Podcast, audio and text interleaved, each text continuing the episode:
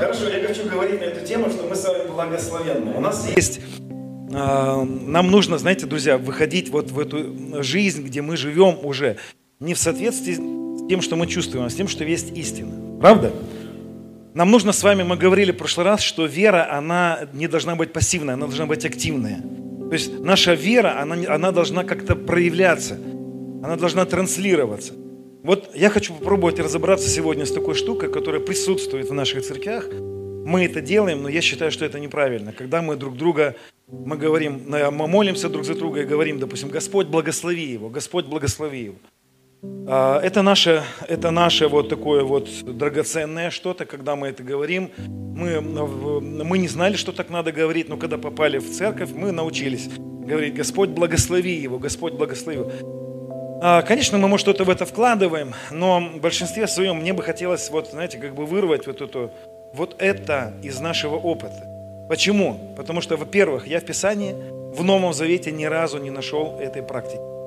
Ни разу, ни в одном новом а, послании Новозаветном нет этой фразы «Господь благослови», «Господь благослови». Дело в том, что вот это понимание «Господь благослови нас», оно находится до завеса, оно находится в мышлении Левия.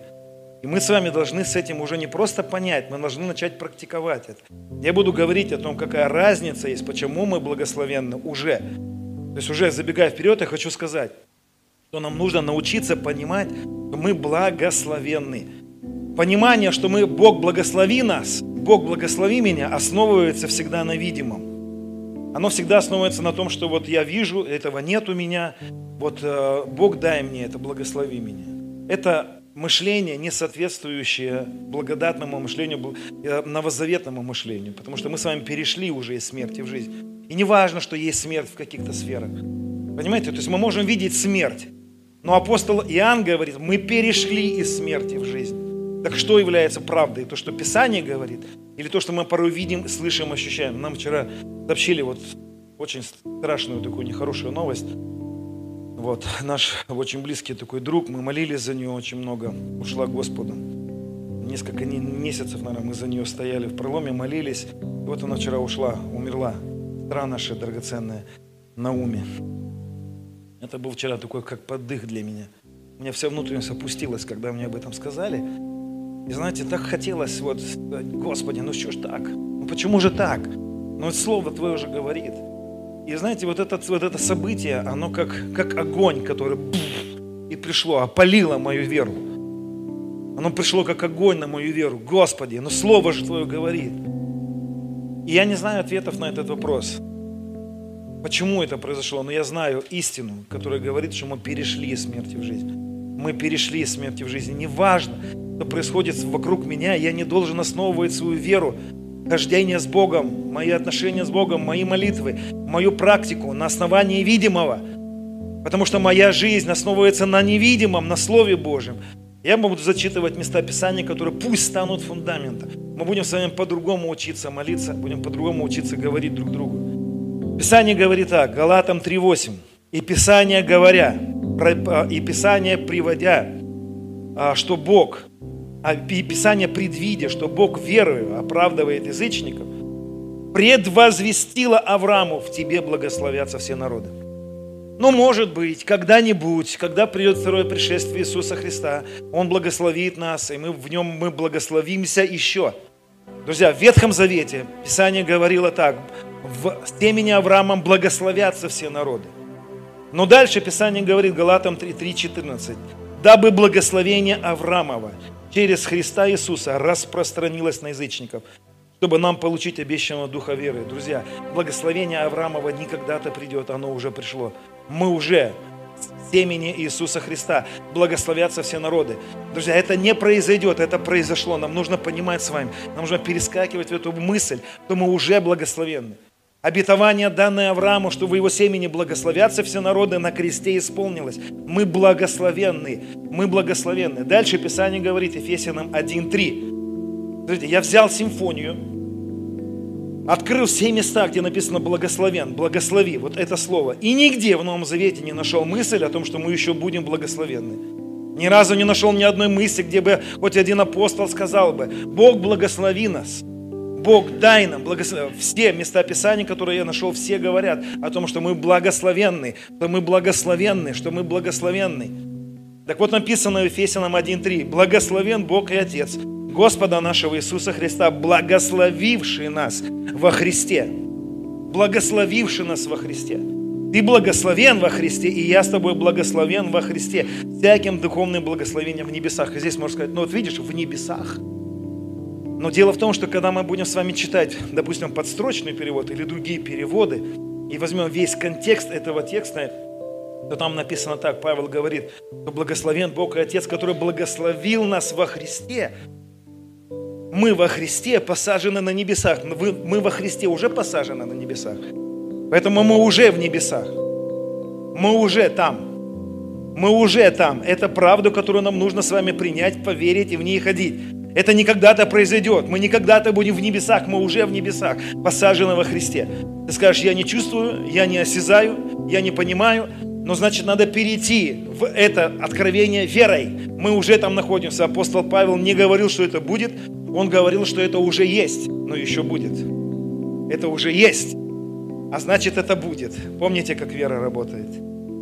1 Петра 3.9 написано. «Не воздавайте злом за зло, или ругательством за ругательством, напротив, благословляйте». Вот видите, написано «благословляйте». Я объясню. Дальше написано «благословляйте», зная, что вы к тому призваны, чтобы наследовать благословение. Вы призваны, чтобы стать наследниками благословения. Но мы стали наследниками благословения, чуть выше мы, мы читали, апостол Павел говорит, что мы сделались наследниками благословения во Христе Иисусе. Петр говорит, чтобы мы стали, ну, в том смысле, что через Христа Иисуса стали, как не в будущем, а в настоящем. То мы, мы сделались, это уже есть. Римлянам 15, 29.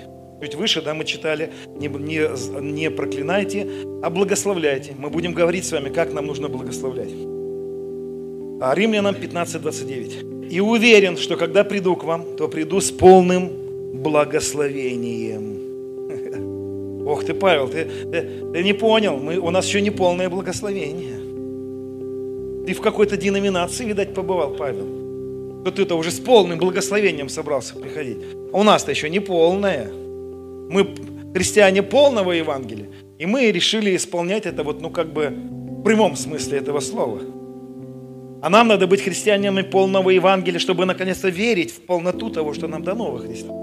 А он говорит, я приду с полным благословением, друзья.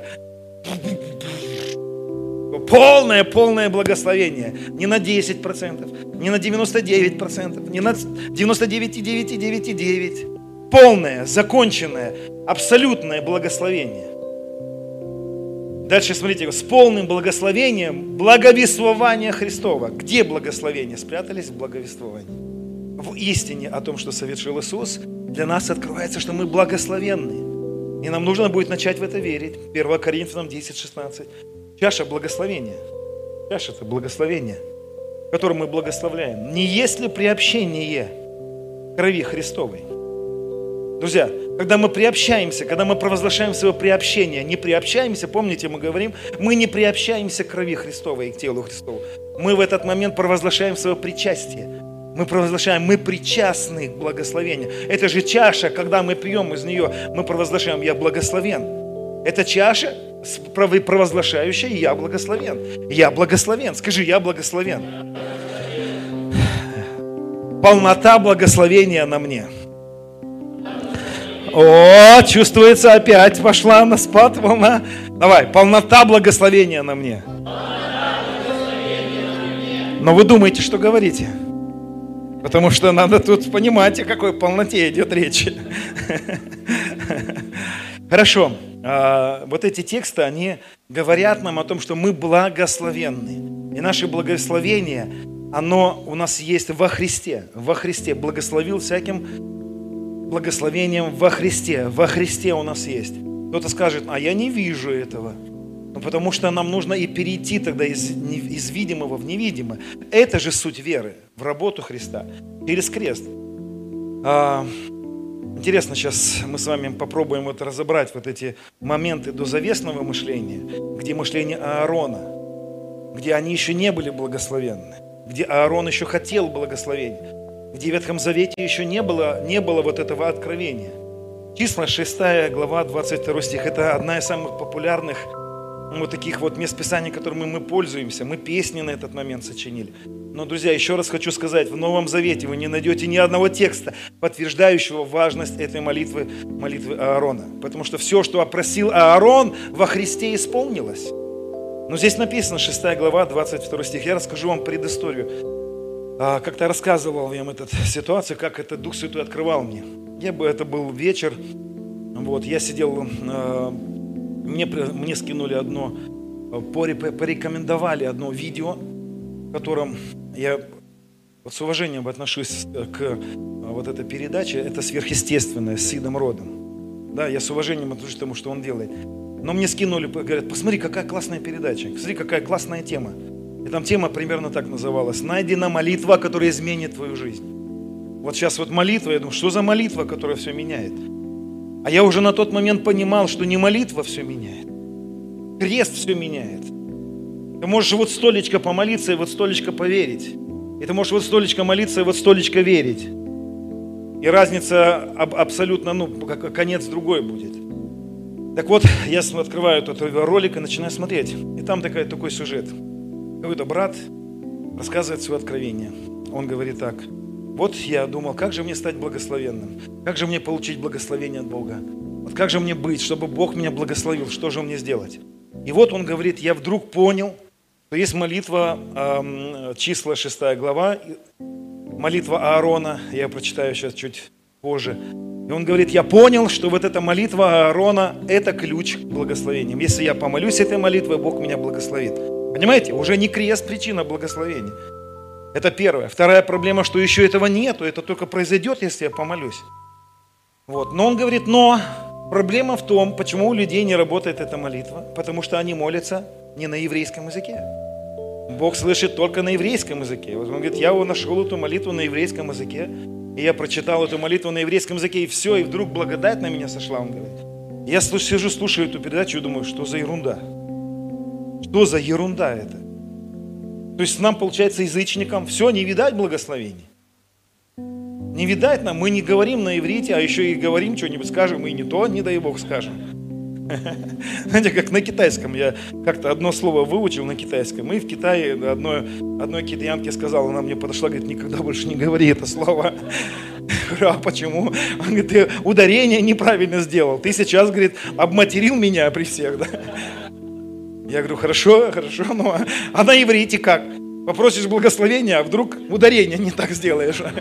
Знаете, как в православном храме одна, я помню, тетенька, говорит, прибежала к другой, говорит, слушай, я свечку не туда поставила. Хотела, говорит, за здравие, а поставила за упокой. Что делать? Вот, и я такой думаю, что-то не то здесь. Я заснул. Это был вечер уже, и ночью мне Господь дает сон пророческий. Во сне мне Господь говорит, ты правильно понял это не является причиной благословения. Молитва Аарона исполнилась уже во Христе. Они просили, Бог благослови. Да, благослови. Давайте прочитаем. Это числа 6 глава, 22 стих. «И сказал Господь Моисею, говоря, скажи Аарону и сынам его». Давайте четко поймем, кому было это послание. Но тут же инструкция.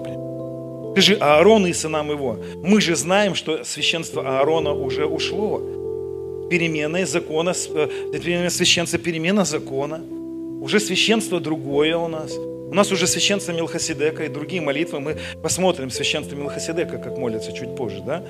И скажи, говорит Моисе, а, Моисею, говоря, скажи Аарону и сынам его, так благословляйте сынов Израиля, говоря им, да благословит тебя Господь. Понимаете? Да благословит ну, там, когда-то, пусть Господь тебя благословит еще. Сохранит тебя, пусть Господь то есть еще не сохранил, еще сохранит тебя. Да презрит на тебя светлым лицом своим и помилует тебя. Да обратит Господь лицо свое на тебя и даст тебе мир.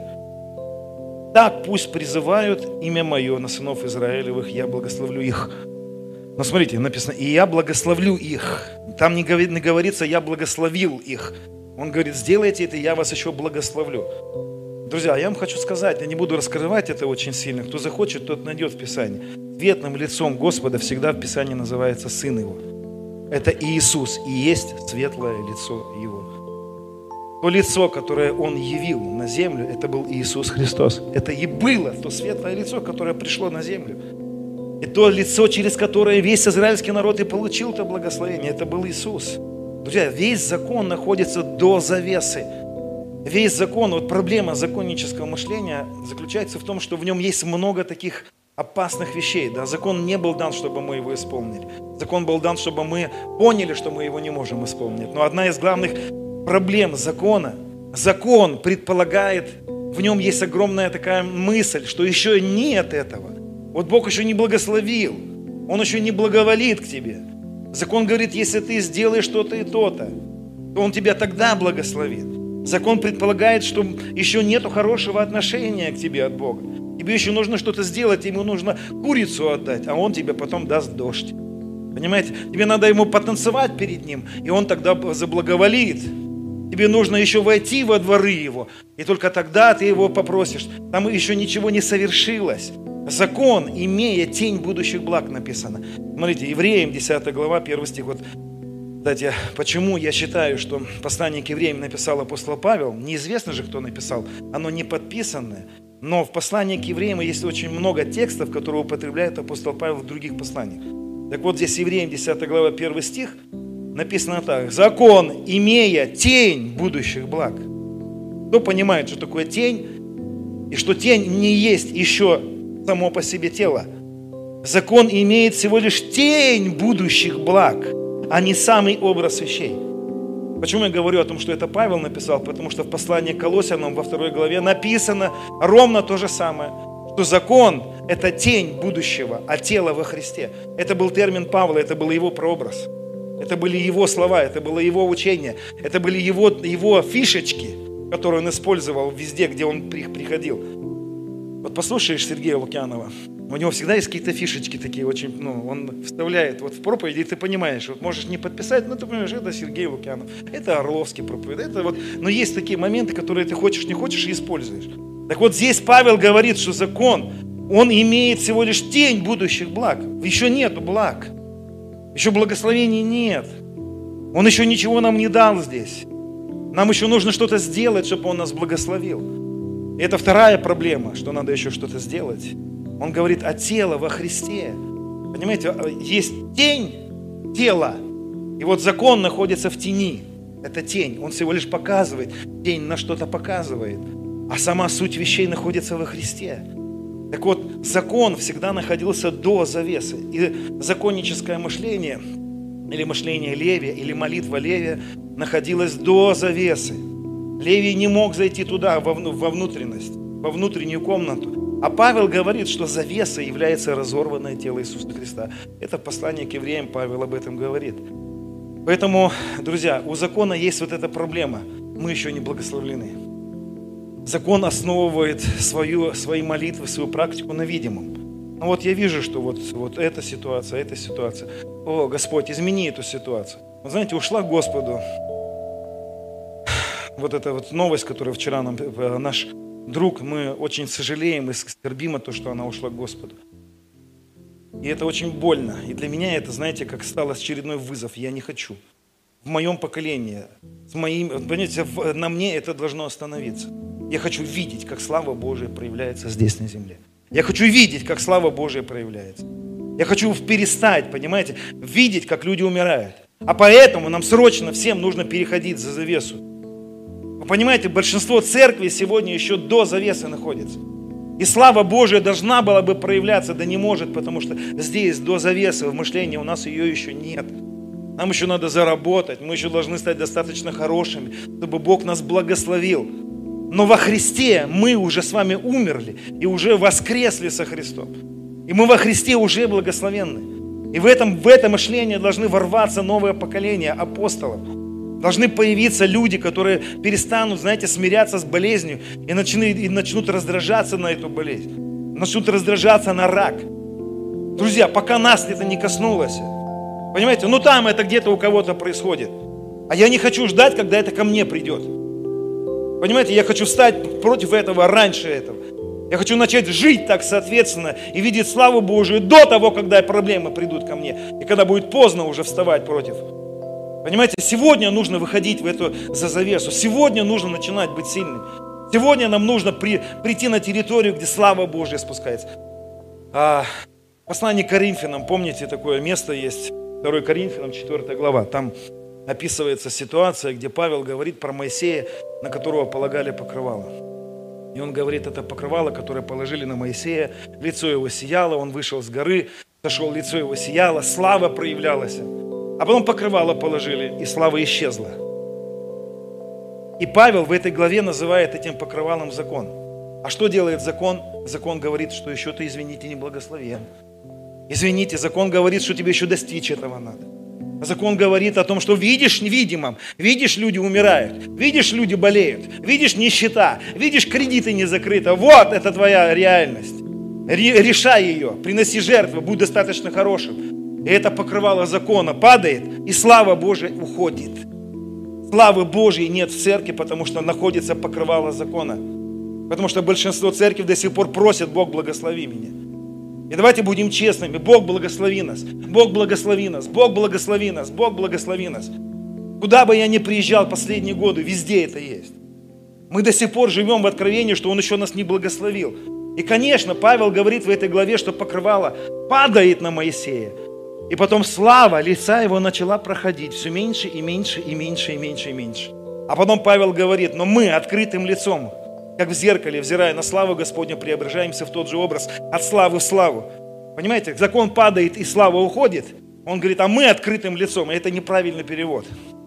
Потому что правильно там перевести было так. Павел говорит, а мы сняли покрывало со, своего, со своей головы. И лица наши просияли.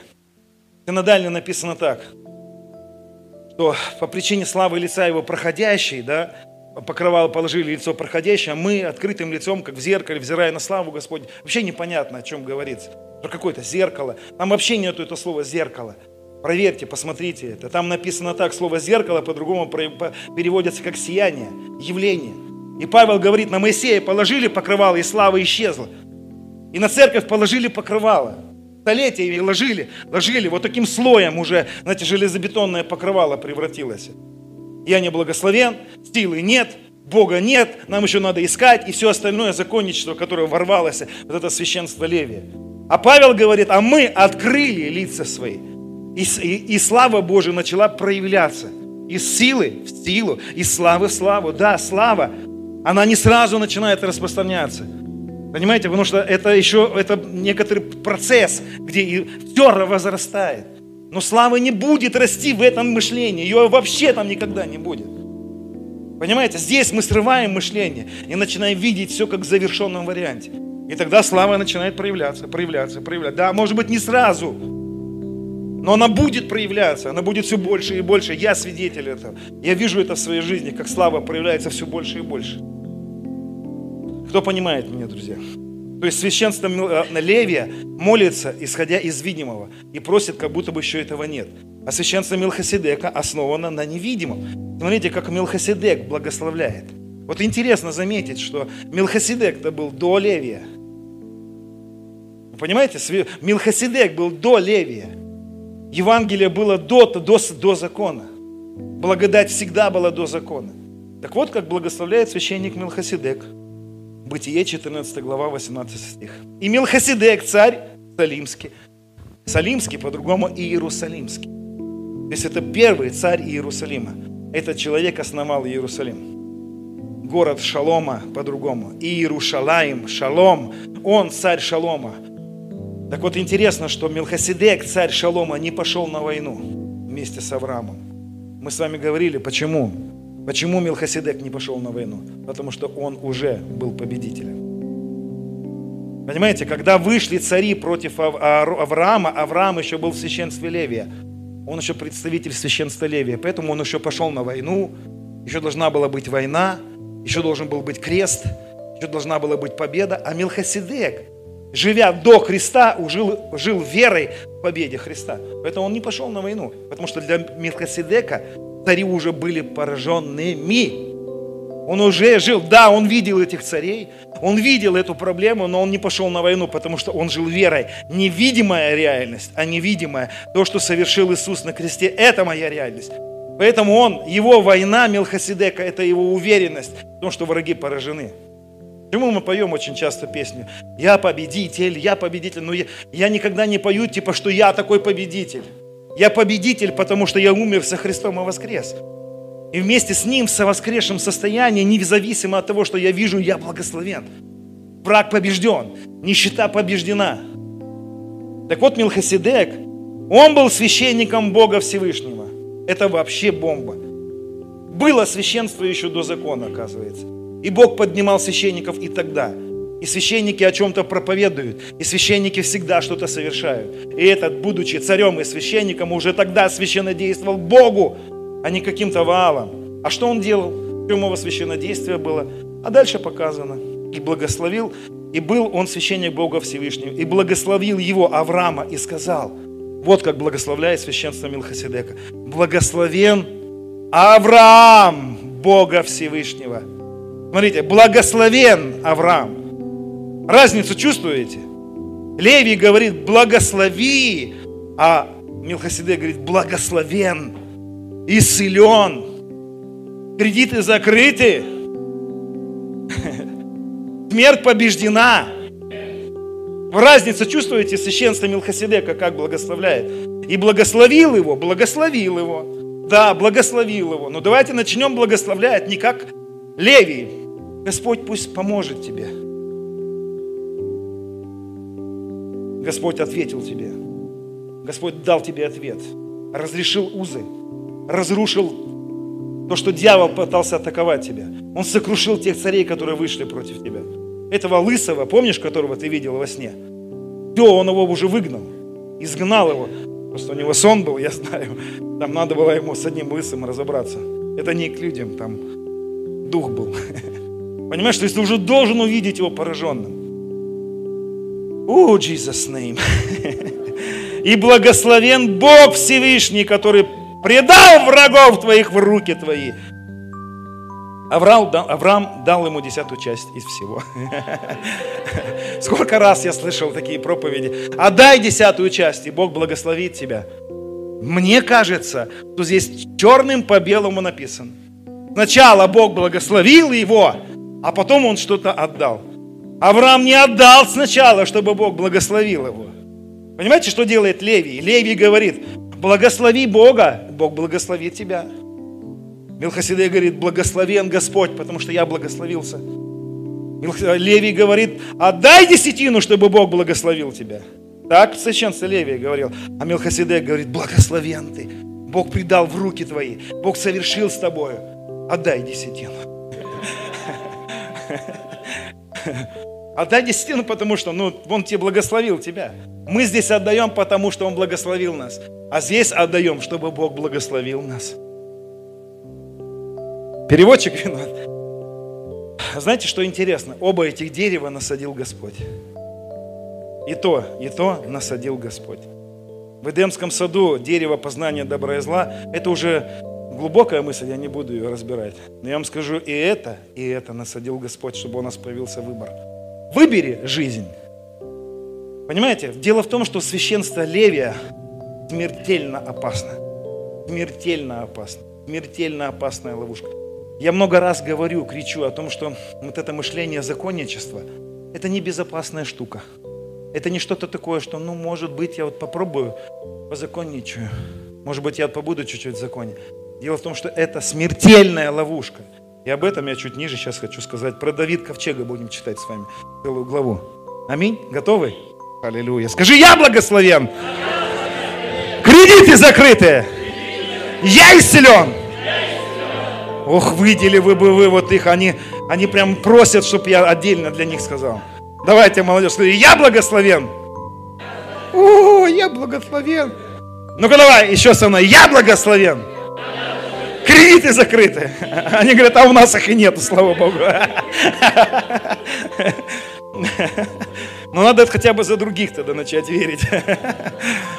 Хорошо, прочитаем историю про ковчег Давида как он его заносил в Иерусалим. Понимаете, нам нужно зайти в Иерусалим, вот в это священство Милхасидека. Нам здесь надо находиться. Так вот, интересно, я начну, это 2 царств, 6 глава, с 12 стиха, с серединки истории начну, с начиночки. Друзья, а, приготовьтесь, раскройтесь, слушайте, пропитывайтесь этим словом. Смотрите, ситуация такая. Давид решил занести ковчег в Иерусалим. У него это не получилось, но это чуть ниже. И э, ковчег попадает к человеку, которого звали Авиддар. Авиддар, Гефянин. Это шестая глава 2 царств, 12 стиха. И вот у Давида не получается ковчег занести, они его отдают Авидару, и мы вот с Авидара и начнем. Когда донесли царю Давиду, вот у Давида была спецслужба все-таки, ТРУ его. Господь благословил дом Авидара. Знаете, какой был хороший? Это неправильно перевели. Мне кажется, Давиду рассказали Евангелие. Слушай, Давид, там Авидара Господь благословил, тачку ему дал. БМВшка какая-то такая последняя. У него, ну, это примерно так было. Они представляешь, Давид, три месяца у него ковчег, жена рожает, редиска растет, морковка выросла в два раза быстрее, помидоры, его бизнес прет, развивается все. Короче, вот все у него дышит, дышит. Написано, и благословил Господь дома Авидара, и все, что у него, ради ковчега Божьего. Интересно заметить, что ну, тут написано, и пошел Давид с торжеством, принес ковчег Божий из дома Авидара в город Давидов. Ну, Давид понял, что тоже хочется быть благословенным, отобрал у Авидара его благословение. В общем, интересно заметить здесь, вот когда мы читаем историю, здесь написано так, что Авидар был гефянином. А почему для Давида это было вот ну, таким каким-то странным, типа, что это Авидара? Бог благословил Авидара, потому что там не за что было его благословлять. Знаете, интересно, это вот не в, не в Писании написано, это если вы будете изучать, а я вам советую изучать. Потому что ни, никогда ничего не написано просто так. Так вот, интересно узнать, что Авидар был левитом, отступником. В истории Израиля считалось, Авидар был левитом, который был такой разочарованный левит. Почему его назвали гефянином, почему это было так важно подчеркнуть? Потому что Геф, э, это город филистимский был. И евреи не должны были жить с филистимлянами в одних городах. Были еврейские города, а были филистимские города.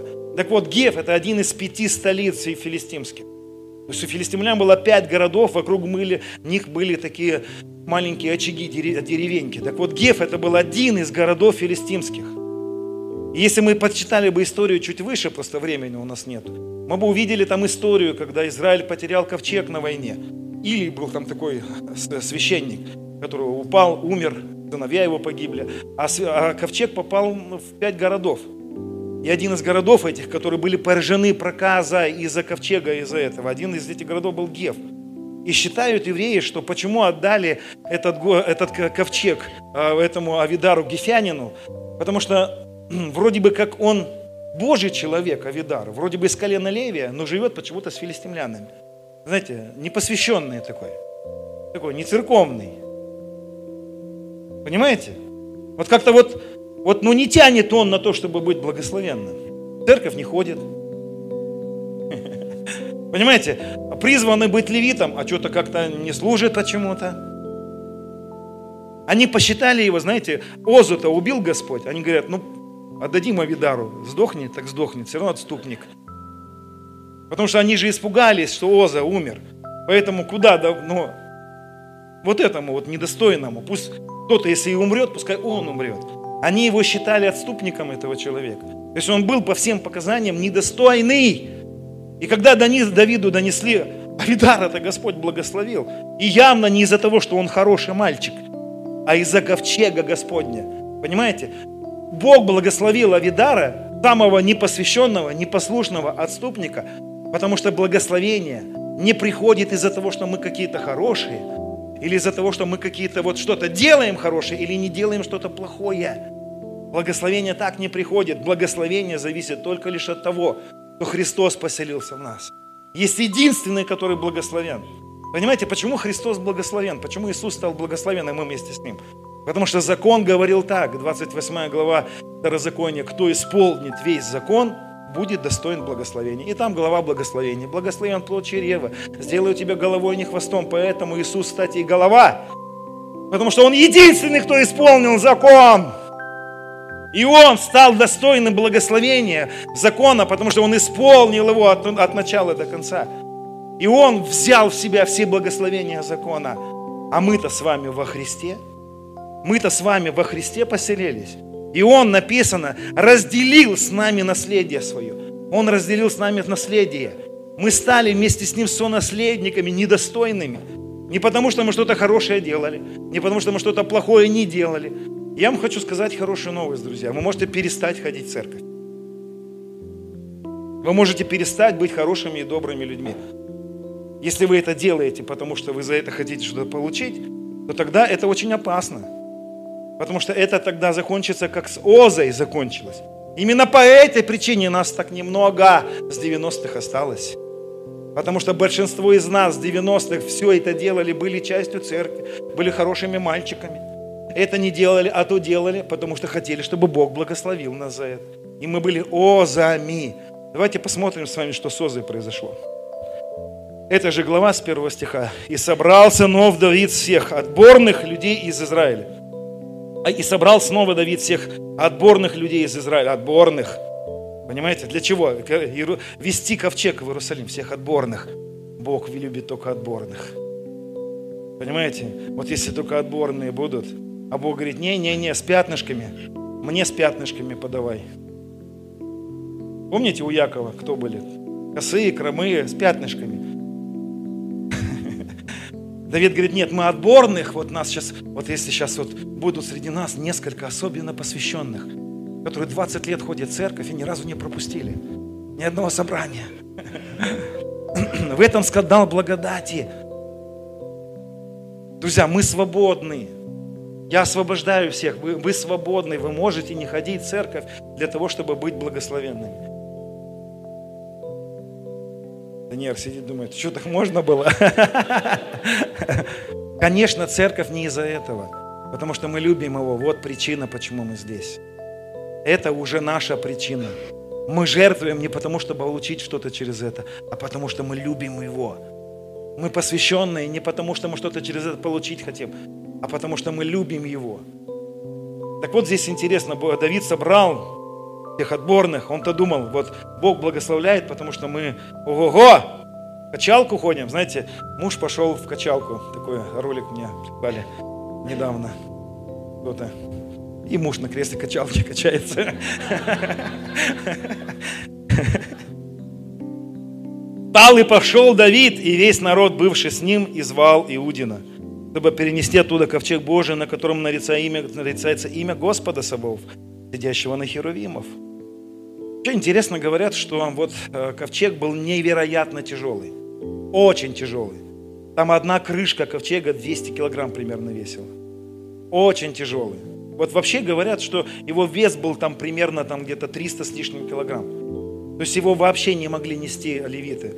А вы понимаете, что вот в Ветхом Завете, это мы читаем так все утрируя, там очень много славы было. Вообще говорят, э, говорят свидетели, вот описывая те времена, вот, которые там находят свитки какие-то, говорят, что когда левиты несли ковчег, хотя здесь не левиты несли, из-за этого была проблема, когда левиты несли ковчег, не левиты несли ковчег, а ковчег нес левитов. Потому что невозможно было нести такой вес на плечах. Потому что бремя, которое ложится на нас, несет нас, а не мы его несем. Понимаете, это Иисус несет нас, а не мы его несем. В Новом Завете это Он дает нам силу, а не мы, знаете, совершаем что-то. Но это я немножко отхожу. И поставили ковчег Божий на новую колесницу. На новую колесницу. И вывезли его из дома Амин, Аминадава, что на холме. Вот здесь, когда я читал на новую колесницу, опять же, я хочу сказать, что это не просто так. Потому что сегодня, допустим, летит такие упреки. То это вы навыдумывали новых откровений каких-то, о том, что все совершилось. То это вы новые откровения. А я хочу сказать, что это не новые откровения. Я хочу сказать, что это самые старые из всех старых откровений. А новые откровения, это как раз-таки те, где вот курицу дай тебе, это дайте, это как раз таки новые. Понимаете, то, что мы сегодня говорим, это древний путь. Этим путем ходил еще Авраам. Этим путем, путем ходил Ной. Енох ходил этим путем. Верой они ходили в работу Христа. А это все новые колесницы, новые пути, понимаете, не так, как Господь придумал. Ну ладно, сыновья же Аминадава, Оза и Ахио. Ахио, это вот такая Тойота есть, Ахио. Вели новую колесницу. Интересно, что перевести как имена эти. Вы готовы? Я готов. Оза переводится сила человеческая. Уа, мощь. Крутой, сильный, достойный. Тот, который качал, тот, которого есть сила. Понимаете, в Оза шел, Господь, я достоин. Молюсь три раза в день. Пять раз в день молюсь даже. Десятину даю. Я сильный воин. Понимаете, сила такая, человеческая сила шла. А Ахио по-другому вообще переводится странно. Я до сих пор не знаю, как это вообще там оказалось. Ахио переводится брат Яхвы. Имя Ахио переводится брат Яхвы. У Яхвы, оказывается, брат есть Ахио. Ну вы понимаете, кто этот младший брат? О, Господи, это другая тема. Я думаю, что это целый клондайк для меня был, когда я обнаружил, что Ахио переводится брат Яхвы. Ну ладно. Вели новую колесницу и повезли ее с ковчегом Божьим из дома Аминадава, то на холме. И Ахио шел перед ковчегом, а Давид и все сыны Израиля играли перед Господом на всяких музыкальных орудиях из капарисового дерева, кипарисового дерева, и на цитрах, и на псалтарях, и на тимпанах, и на э, тистрах. Я вообще удивился здесь, когда про, про сестер увидел. Они, оказывается, на сестрах на каких-то играли. На сестрах они играли тут. И на кимвалах. Ну, кимвалы это вот барабаны. Знаете, интересно обнаружил для себя, почему из кипарисового дерева делали музыкальные орудия. Почему бы не сделать из других деревьев? Деревьев много было. Оказывается, кипарисовое дерево – это пророческое провозглашение очень сильное. Кипарисовое дерево всегда считалось дерево, которое не умирает.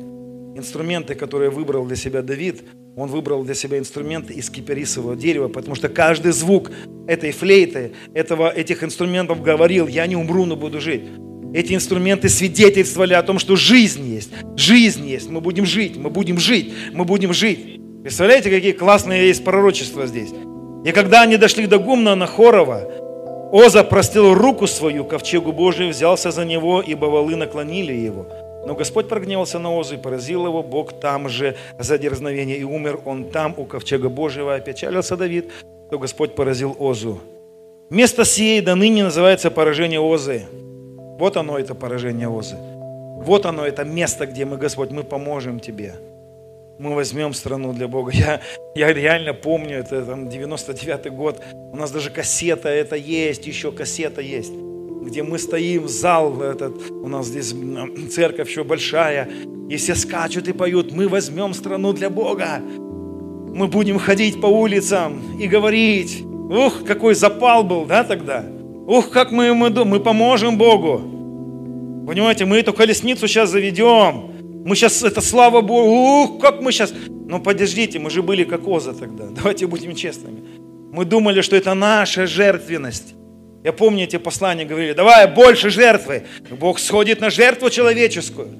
Если ты не будешь свят, то Бог никогда не использует тебя. Знаете, вот это мышление Оза, где нужно было накачаться, где ты еще недостойный, где тебе еще нужно стать достойным, где тебе еще нужно протянуться, достичь, где Оза нужно было накачать. Это я и моя, мои какие-то способности. Это мои какие-то религиозные потуги становятся причиной. И Бог, мы поможем тебе колесницу эту. Шмяк, бряк, и нету полцеркви. И смотришь, кладбище церковное растет и растет, и растет и растет. И думаешь, что такое? Где Бог? Где сила? Где слава? И поражение приходит в жизнь любого человека. Друзья, у меня недавно был пророческий сон, я вам рассказывал его. Я был как раз в Ярославле у пастора Сергея э, Лукьянова. Ночью мне приснился сон такой. Я увидел во сне э, слугу Елисея Гиезия. Я увидел Гиезия, я увидел, как Гиезия побежал, взял, взял вот Неимана, прокаженного, исцеленного, взял с него деньги. Он взял с него деньги, и вдруг я во сне слышу, Господь мне говорит, перестаньте брать цену. Перестаньте думать, что цена, что перестаньте с людей, которым я даю как дар свою жертву, перестаньте брать цену с них за этот дар. я во сне слышу, Господь говорит, я поражу проказой. Понимаете, Оза всегда будет поражен. Всегда, когда наши какие-то действия, где наша цена, где Господь исцелил тебя, потому что ты хороший мальчик был, не иман. Давай-ка мы с тебя цену возьмем. А знаешь, почему тебя Господь благословил? Мама молилась за тебя. Ой-ой-ой, красиво. То есть мамина молитва стала причиной, что я благословен? Вы серьезно? Я благословен, потому что мама за меня молилась. А если у меня нет мамы, все? Все? Я помню, как у нас эти были семинары, где в Индии мы проводили семинары, где нужно было вот вспоминать наших прошлые, дедов, там, разбирать их надо было грехи. Я помню, как одна сестра как начала реветь. А что ты ревешь? А нету, и не помню я ни мамы, ни папы, никто не замолился за меня, и никто никогда не благословил, я вообще никого не знаю. Все, останусь проклятой, значит. Понимаете, друзья, все это такая ерунда, это все неправильно. Нам нужно перестать брать с людей цену. Нам нужно перестать назначать ценник за благословение. Мы благословенны только по одной причине, потому что была смерть Христа, потому что был Иордан, потому что были суды, которые пришли на Христа, который взял на себя наше проклятие который был проклят на кресте, на древе, взял на себя проклятие и вывел нас из рабства, вывел нас из Адама, вывел нас из наследия Адама. Есть только одна причина. Нет больше никаких других причин. Не должны наши потуги. А что, молиться нельзя? Молись. Но никогда не ставь это причиной. Не молитва является причиной. Что, жертвовать не надо? Жертву, но не ставь никогда это причиной. Ничто из человеческих потугов не должно стать причиной наших благословений. Я молюсь, потому что благословен. Я в молитве вижу своих детей благословенными. И в молитве я говорю, Бог, благодарю Тебя, что во Христе Ты благословил их. Ты благословил их не потому, что я помолился за них. Понимаете, не Иман был исцелен, потому что в Иордан окунулся, потому что Слову поверил. Потому что принял Иордан, принял. Иордан переводится так, суд, приносящий, смерть, приносящий суд. Или суд, который принес смерть. Вот он этот крест был, где был суд, где все вопросы решились. А Оза умирает. И все вот эти наши человеческие мотивы, которые становятся причиной наших благословений, приносят только смерть и разрушение, как бы они красиво не выглядели. И этих посланий очень много. Понимаете, этих ветхозаветных посланий много. Левия мышления много. Вычерпать нужно его, выбросить его. Мы благословенны. Дети наши благословенны. Благословен плод чрева моего. Понимаете, вот сидит благословенный плод чрева, благословен, благословен, благословен, благословен. Не потому, что я благословляю его, а потому что он уже благословен. И я благословляю его, потому что он благословен. Кто понимает разницу? Оза умер. Давид испугался этого. И правильно сделал, между прочим. Знаете, есть момент паузы, где нужно, чтобы какой-то гефианин, который не ходит в церковь, какой-то отступник, который вдруг перестал ходить в церковь. И ты смотришь, а что так Бог его благословляет? Церковь не ходит, не молится, не посвященный. И ты смотришь, думаешь, в церкви был несчастный, в церкви был разрушенный, разочарованный. Ушел из церкви, и Бог благословил его, в дев пошел. Что-то не так. Что-то не так. Вы видели этих христиан, которые благословенны вне церкви? И ты начинаешь понимать, не церковь причина благословения, не посвящение причина благословения. Это не, церковь никогда не является причиной чего-то. Это место благословенных, собранных в благословении людей. Друзья, это и есть Евангелие. Это и есть Евангелие. Мы здесь не для того, чтобы, а потому что. Мы служим друг другу не для того, чтобы, а потому что. И когда Вторую попытку делает Давид. И когда несший ковчег Господень, сейчас послушайте, там такие интересные ключи есть. 13 стих уже. Когда несшие ковчег Господень проходили по шести шагов, это была вторая, вторая его попытка занести. Он уже взял левитов, и когда они делали по шести шагов, он приносил жертву тельца и овна. Я посмотрел, сколько они принесли в тот момент жертв. Представляете, шесть шагов, в общем, 800 метров было где-то, примерно около километра. Это, не, это немного на самом деле. Это было бы примерно около километра от места, где был, где был Геф, и до того места, куда им нужно было ковчег, ковчег отнести. Полмили, говорят так исследователи Писания. Но эти полмили длились очень долго. Шесть шагов. На седьмой шаг овна и тельца, овна и тельца – я примерно посмотрел на тот момент, ну, для нас сегодня это примерно где-то около 4 миллионов рублей вот, вот эти вот шаги обошлись ему. Но хорошая квартиру можно было бы взять сейчас, да, для молодежи, да. Но я не говорю про наши жертвы, потому что здесь это прообраз был Христа и Иисуса. Понимаете, шесть шагов. Шесть – это цифра человека. Шесть шагов. Господь, вот он я, человек, и за меня приходит жертва. Твоя жертва стала причиной благословения. Твои жертвы на кресте стала причиной благословения. Друзья, вот мы выходим сегодня из служения, мы сделаем сегодня несколько шагов, и мы уже встретимся с ситуациями, которые будут кричать нам, нет, ты не благословен. А ты говоришь, нет, я благословен, я благословен, я благословен, я благословен, я благословен. И да, еще, Иерус... еще ковчег может быть не в Иерусалиме. Да, ты еще не видишь свой кредит закрытым. Но каждый твой седьмой шаг должен быть говорить, я благословен, кредиты закрыты, и ранами Иисуса я исцелился, через нищету Его я обогатился. Почему Павел говорит, и Петр говорит, что нам нужно удерживать язык свой от зла, уста своих от лукавых речей. Ой, денег нет, это е... Ну, перестань. Шесть шагов и говоришь, я во Христе на небе посажен. Я умер со Христом и воскрес.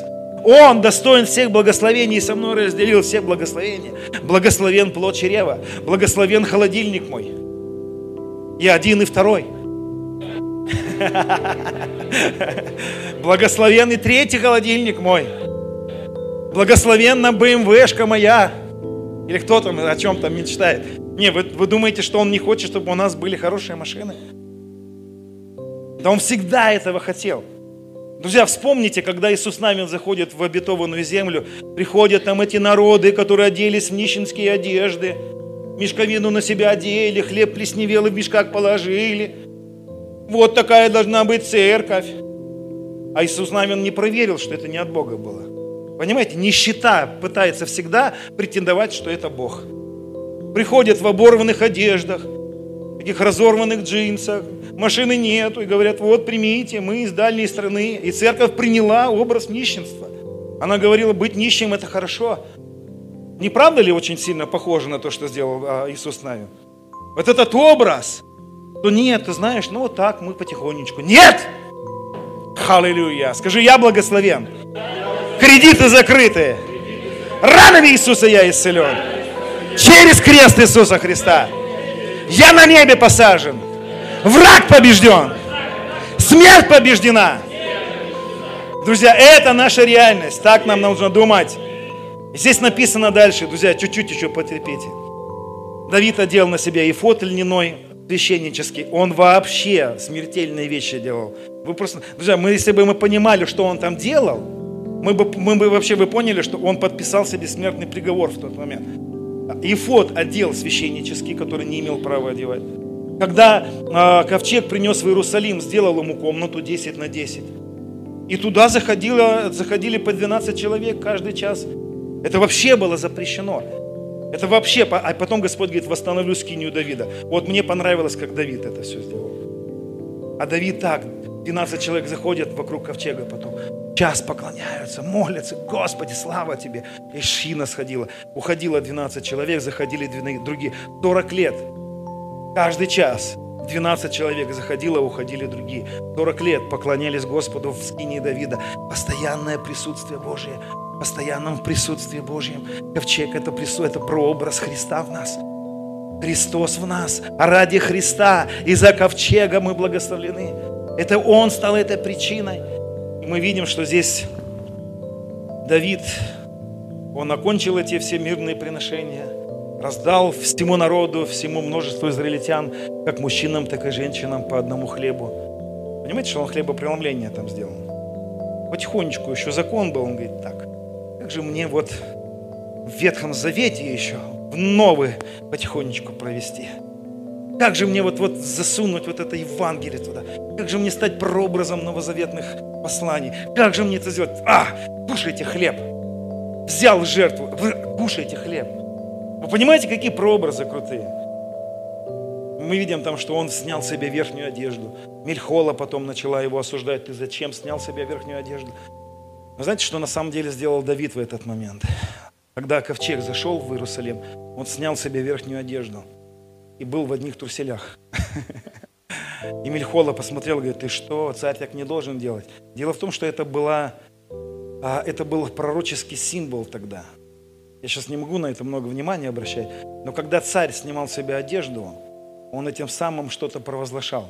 На нем была царская одежда, а поверх его был священнический эфод. Вы понимаете, на что это похоже? Цари и священники. Это был прообраз священства Милхасидека, которые являются царями и священниками одновременно. Они священники, они священнодействуют от жертвенника. Они говорят о том, что совершилось на кресте. Так вот, Давид снимает себя эту одежду, провозглашая тем, что Иисус, ты царь, ты глава, ты голова. Это было провозглашение царя, провозглашением другого царя над собой. Потому что жертва Христа приводит нас к тому, что Он становится нашим царем. Он становится владыкой. Михоле это не понравилось, потому что она привыкла, как Саул это делал. Там Саул царствовал. А здесь Давид говорит, нет, ты царство, ты царь. Я не хочу царства. Уже не я, но живет во мне Христос. О, друзья, Господи, как хотелось бы, чтобы мы ворвались, знаете, от, вырвались из этой практики. Бог благослови нас. Бог благослови нас практику, где Бог благословил нас. Он исцелил нас. Я не умру, но буду жить. Я уже умер. Я свободен ранами Иисуса я от болезни. Я свободен от греха. Я свободен от греха. Поколе мы будем думать, что мы рабы греха, грех останется у нас. Тогда мы закроем на это глаза и скажем, я свободен от греха. Я благословен, я на небе посажен. Давайте мы встанем, друзья, будем молиться сейчас. Я приглашаю к этому священнодействию священства Мил, Милхасидека. Я приглашаю сейчас стать, стать, стать священством Милхасидека. Я приглашаю сейчас войти в то, что нам дано было во Христе много, много, много лет назад. Я предлагаю стать уверенным в работе Христа. Больше, чем то, что я чувствую. Больше, чем то, что я осязаю больше, чем то, что приходит смс с банка. Больше, чем то, что говорят врачи. Больше, чем смерть, которая царствует еще во многих случаях. Я перехожу на сторону завершенной работы Иисуса Христа. Я приношу хлеб и вино. Я раздаю хлеб. Я раздаю Евангелие. Я проповедую Евангелие. Он все совершил. Мне дал победу. Он все совершил и дал мне победу. И смерть побеждена. Давай молиться будем, друзья. О, молодежь, давайте будем молиться сильно. Давайте будем молиться сильно. Давайте будем молиться так, как гвозди забивать. Как гвозди забивать. О, ура!